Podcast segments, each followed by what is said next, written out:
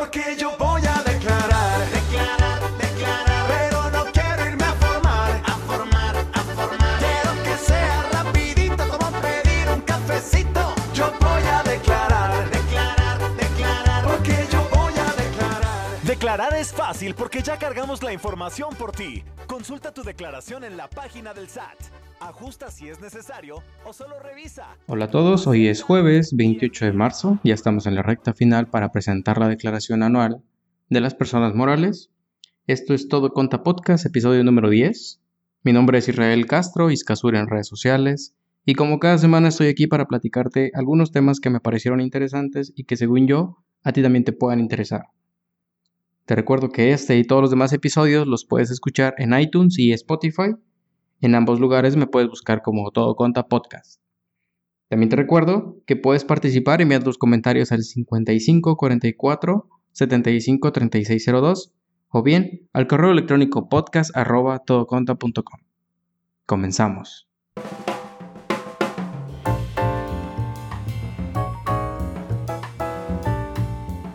El Instituto Mexicano del Seguro Social exhorta a la población en general a limpiar regularmente su teléfono móvil ya que el celular puede llegar a tener hasta 18 veces más gérmenes que un sanitario.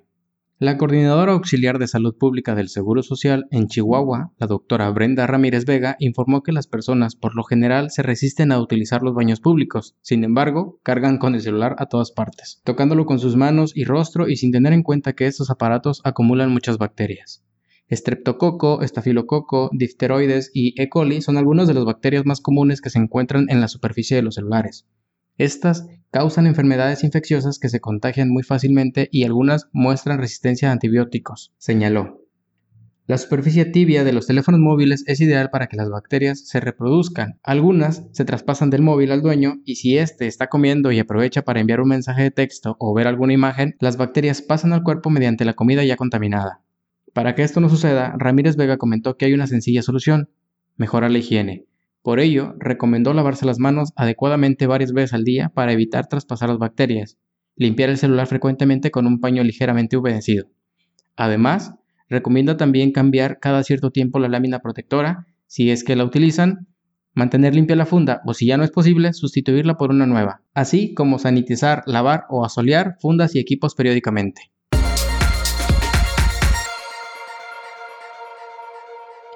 Estamos a un mes, bueno, menos de un mes, de que vence el plazo para que las personas físicas presenten su declaración anual. Y una de las preguntas que regularmente me hacen es saber si están obligados o no. Bien, en este episodio vamos a hablar acerca de quiénes están obligados, algunas ventajas de presentar tu declaración anual, así como el tema de las deducciones personales. Bien, ¿quiénes están obligados? De entrada podemos decir que aquellas personas que tengan ingresos por sueldos y salarios mayores a 400 mil pesos excepto si obtuviste ingresos por sueldos y salarios, aun y cuando sean superiores a los 400 mil pesos, provengan de un solo patrón y éste haya emitido un CFDI nómina por la totalidad de tus ingresos. ¿Quiénes más? Bueno, tenemos el caso de quienes hayan dejado de prestar servicios antes del 31 de diciembre del año pasado.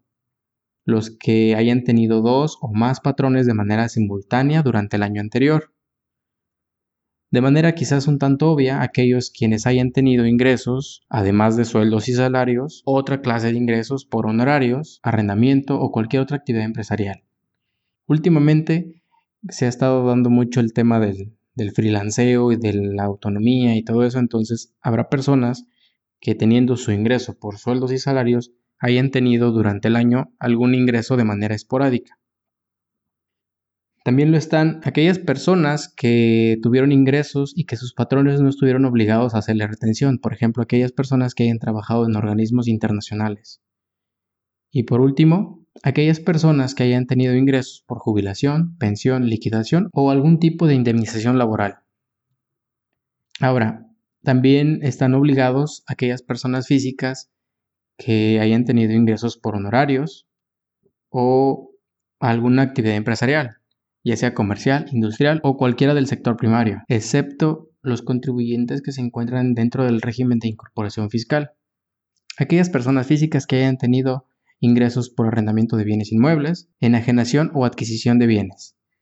Estos son algunos de los más comunes, ya que existen otros un tanto especiales que para su tratamiento correcto necesitas forzosamente acercarte con un contador. El punto de partida siempre va a ser revisar la constancia de situación fiscal.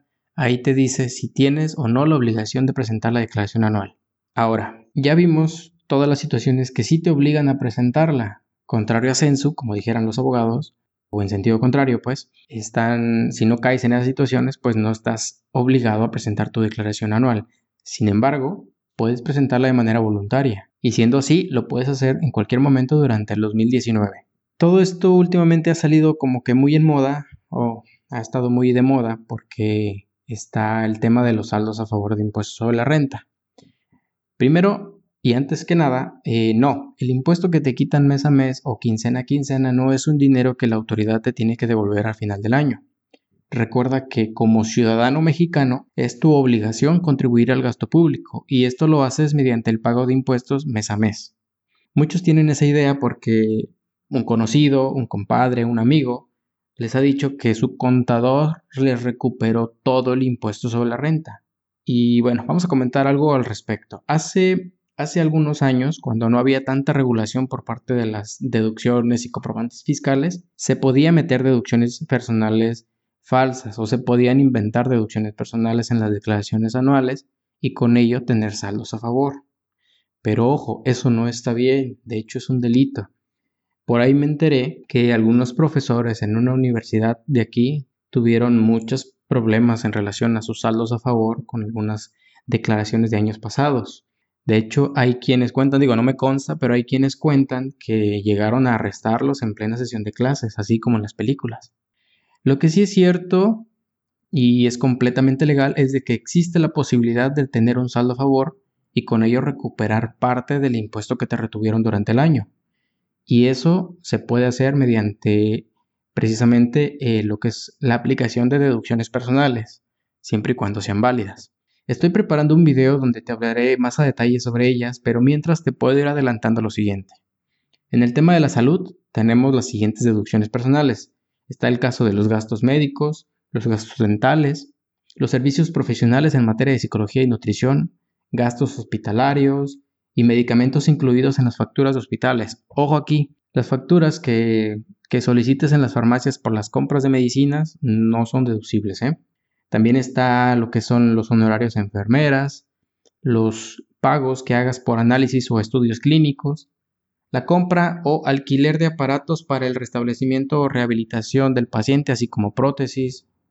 Tenemos también el caso de los lentes ópticos grabados. Y por último, en el tema de salud, está em, lo que son las primas de seguros de gastos médicos. Aquí es importante aclarar que no aplica lo que es el pago deducible. Por ahí me, he encontrado en algunas situaciones donde con tal de venderles un seguro les dicen que ellos que con ellos sí puedes meter como deducción personal el pago del deducible y ojo, no, no aplica, ¿eh? Salvo este último punto, todos los anteriores deben ser cubiertos mediante cheque nominativo del contribuyente, transferencia o pago con tarjeta, ya sea de crédito o de débito.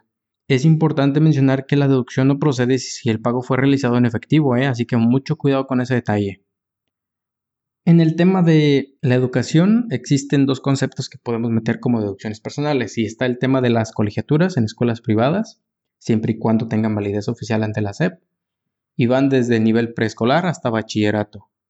Esta deducción está topada dependiendo del nivel, empezando desde los 14.200 en preescolar hasta los 24.500 a nivel bachillerato.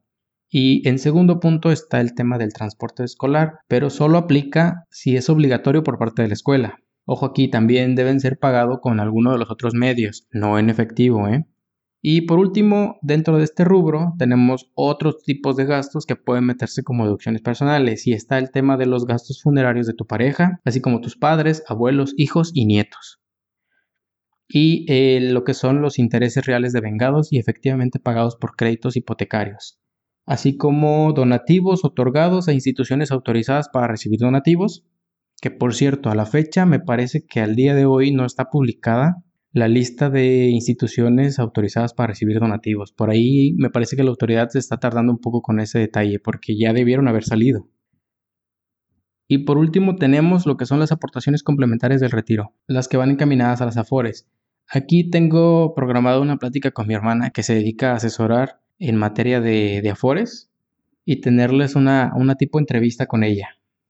En este último rubro o en esta última sección no importa si los pagas en efectivo o no, son completamente deducibles. Aquí la ventaja que tienes es que ahora, en la actualidad, con el tema de las de los comprobantes fiscales y el XML, pues realmente no necesitas solicitar los recibos impresos a tu patrón en el caso de las percepciones y tampoco necesitas solicitar la constancia de intereses por créditos hipotecarios. Obviamente si lo haces, pues no está, no está por demás. Eso sí, tienes que asegurarte que tu RFC esté incluida en dicha constancia. Esta situación cada vez es menos frecuente. ¿eh? Eh, todavía recuerdo que en años pasados batallamos un poco con algunas personas que su constancia de interés estaba mal en el tema del, del RFC y pues obviamente no podían hacer válida esa deducción. Se tardaron un poquito porque tenían que ver ya sea el Infonavit o el Fobiste, el tema de las constancias, la corrección de, de ese dato.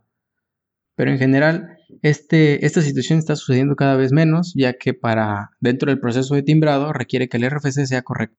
Toda la información, tanto de tus ingresos como la de tus gastos o deducciones, las puedes consultar directamente en la página del SAT a través de herramientas que te permiten su descarga. Por ahí, digo, yo he estado platicando y he estado promocionando una herramienta que es XML SAT, pero en realidad cualquiera del mercado te sirve. ¿eh?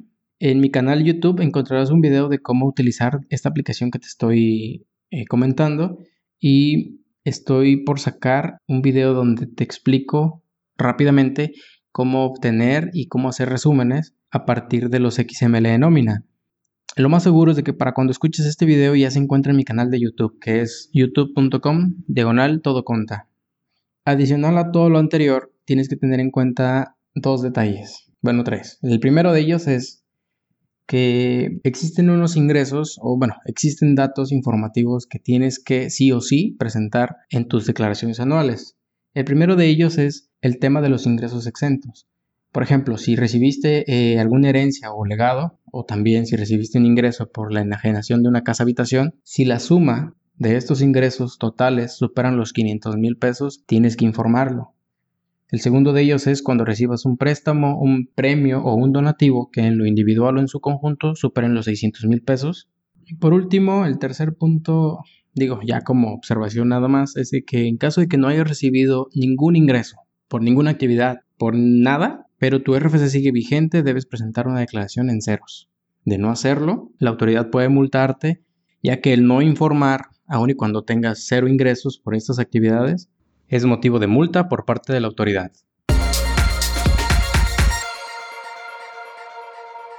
Automatiza tu contabilidad en tres pasos con CalKim. Primero, descarga tus comprobantes fiscales. Segundo, concilia tus ingresos y gastos. Y tercero, obtén la información procesada y lista para presentar tus declaraciones. Con CalKim ahorra hasta un 80% de tiempo automatizando tus registros.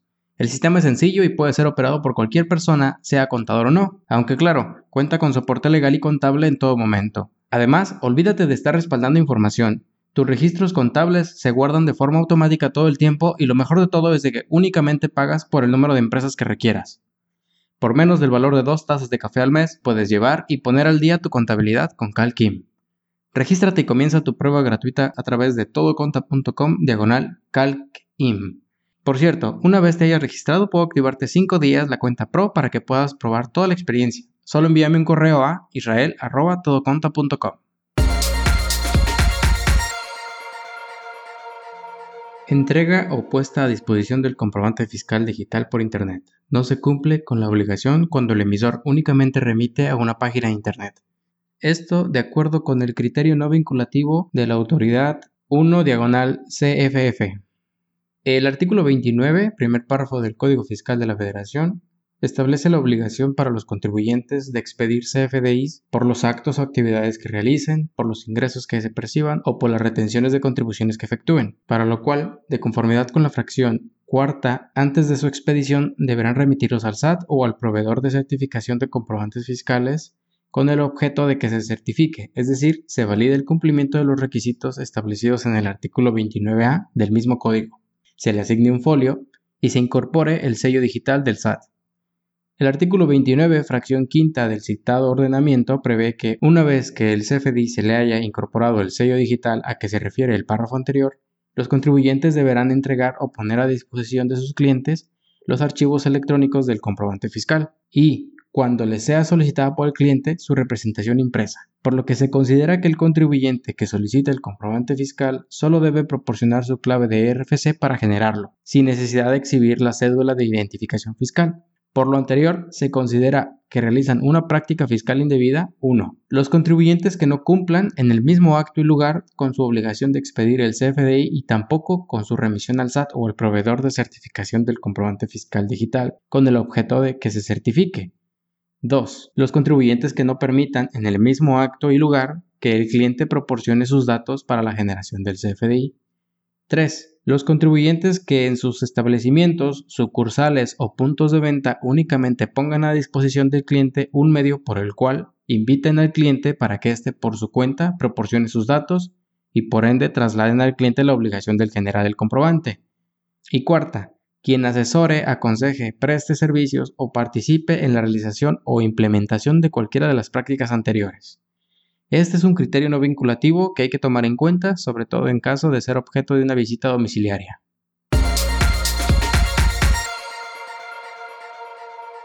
La semana pasada, em, Google sacó Stadia, que es un sistema streaming para jugar en línea. Después, esta semana, Apple sacó en su evento o anunció lo que es Apple Arcade o Arcade. Y bueno, Digo, este no es un canal, no es un podcast relacionado con tecnología, pero son cosas que de alguna forma llaman mi atención y probablemente a ustedes también, como digo al principio. Aquí lo, que es interesante es eh, cómo cada, cada vez las, las compañías se están poniendo un pie uno tras otro. De hecho, Apple en su mismo evento donde presentó este sistema de juegos, por suscripción, anunció también un sistema o un servicio de tarjetas de crédito. Em, viene de la mano con Mastercard.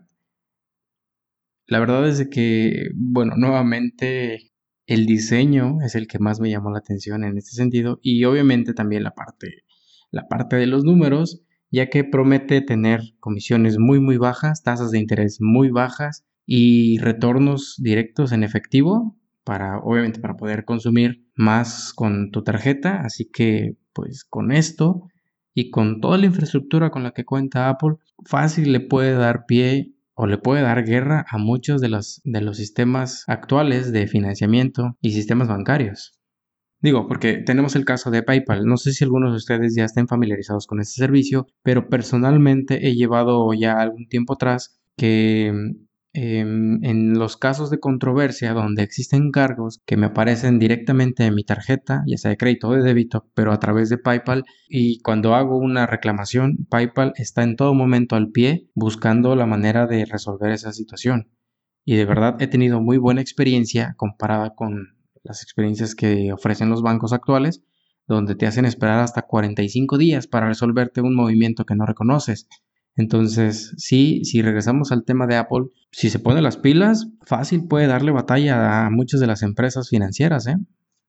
Y esto me recordó un comentario que hace tiempo había visto, había escuchado, y decía que nada de lo que conocemos al día de hoy va a ser exactamente igual de aquí a 10 años. Y ahora que lo pienso, creo que ni siquiera tiene que pasar tanto tiempo porque estamos viendo de verdad pasos muy agigantados por parte de las empresas año con año están demostrando su potencial. Hace no mucho vimos el caso de los teléfonos que se doblaban, tenían un tamaño normal y que se podían expandir más o menos al tamaño de una tablet. Y bueno, si mal no recuerdo, creo que esta misma semana también Huawei presentó dos equipos celulares que, si bien no me voy a meter en el tema de las especificaciones, creo que el punto más, el punto que más pueden resaltar es la calidad de sus cámaras.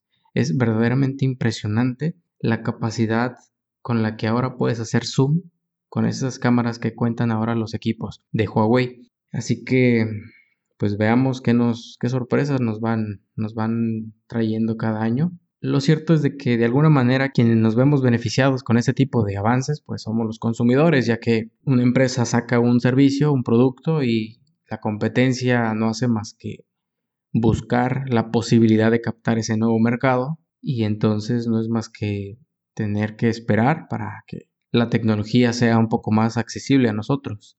No sé, recuerdan cuando el Internet era todavía un servicio que no era accesible para todos o que acceder a él era muy costoso mes a mes. Bueno, pues ahora hay planes muy muy económicos a los que tenemos acceso todos todos los días.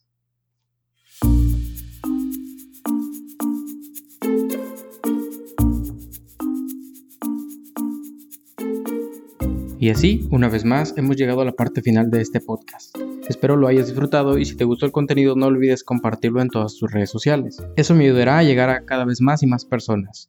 Todas las referencias mencionadas en este episodio las puedes consultar en todoconta.com diagonal P de podcast 010. Ahí te pondré los enlaces, artículos, publicaciones, referencias o cualquier otra mención que haya hecho en este podcast. No olvides que este programa lo podrás escuchar todos los jueves a partir de las 10 de la mañana, tiempo del centro de México, por lo que te invito a que te suscribas en cualquiera de las plataformas en las que se encuentra disponible.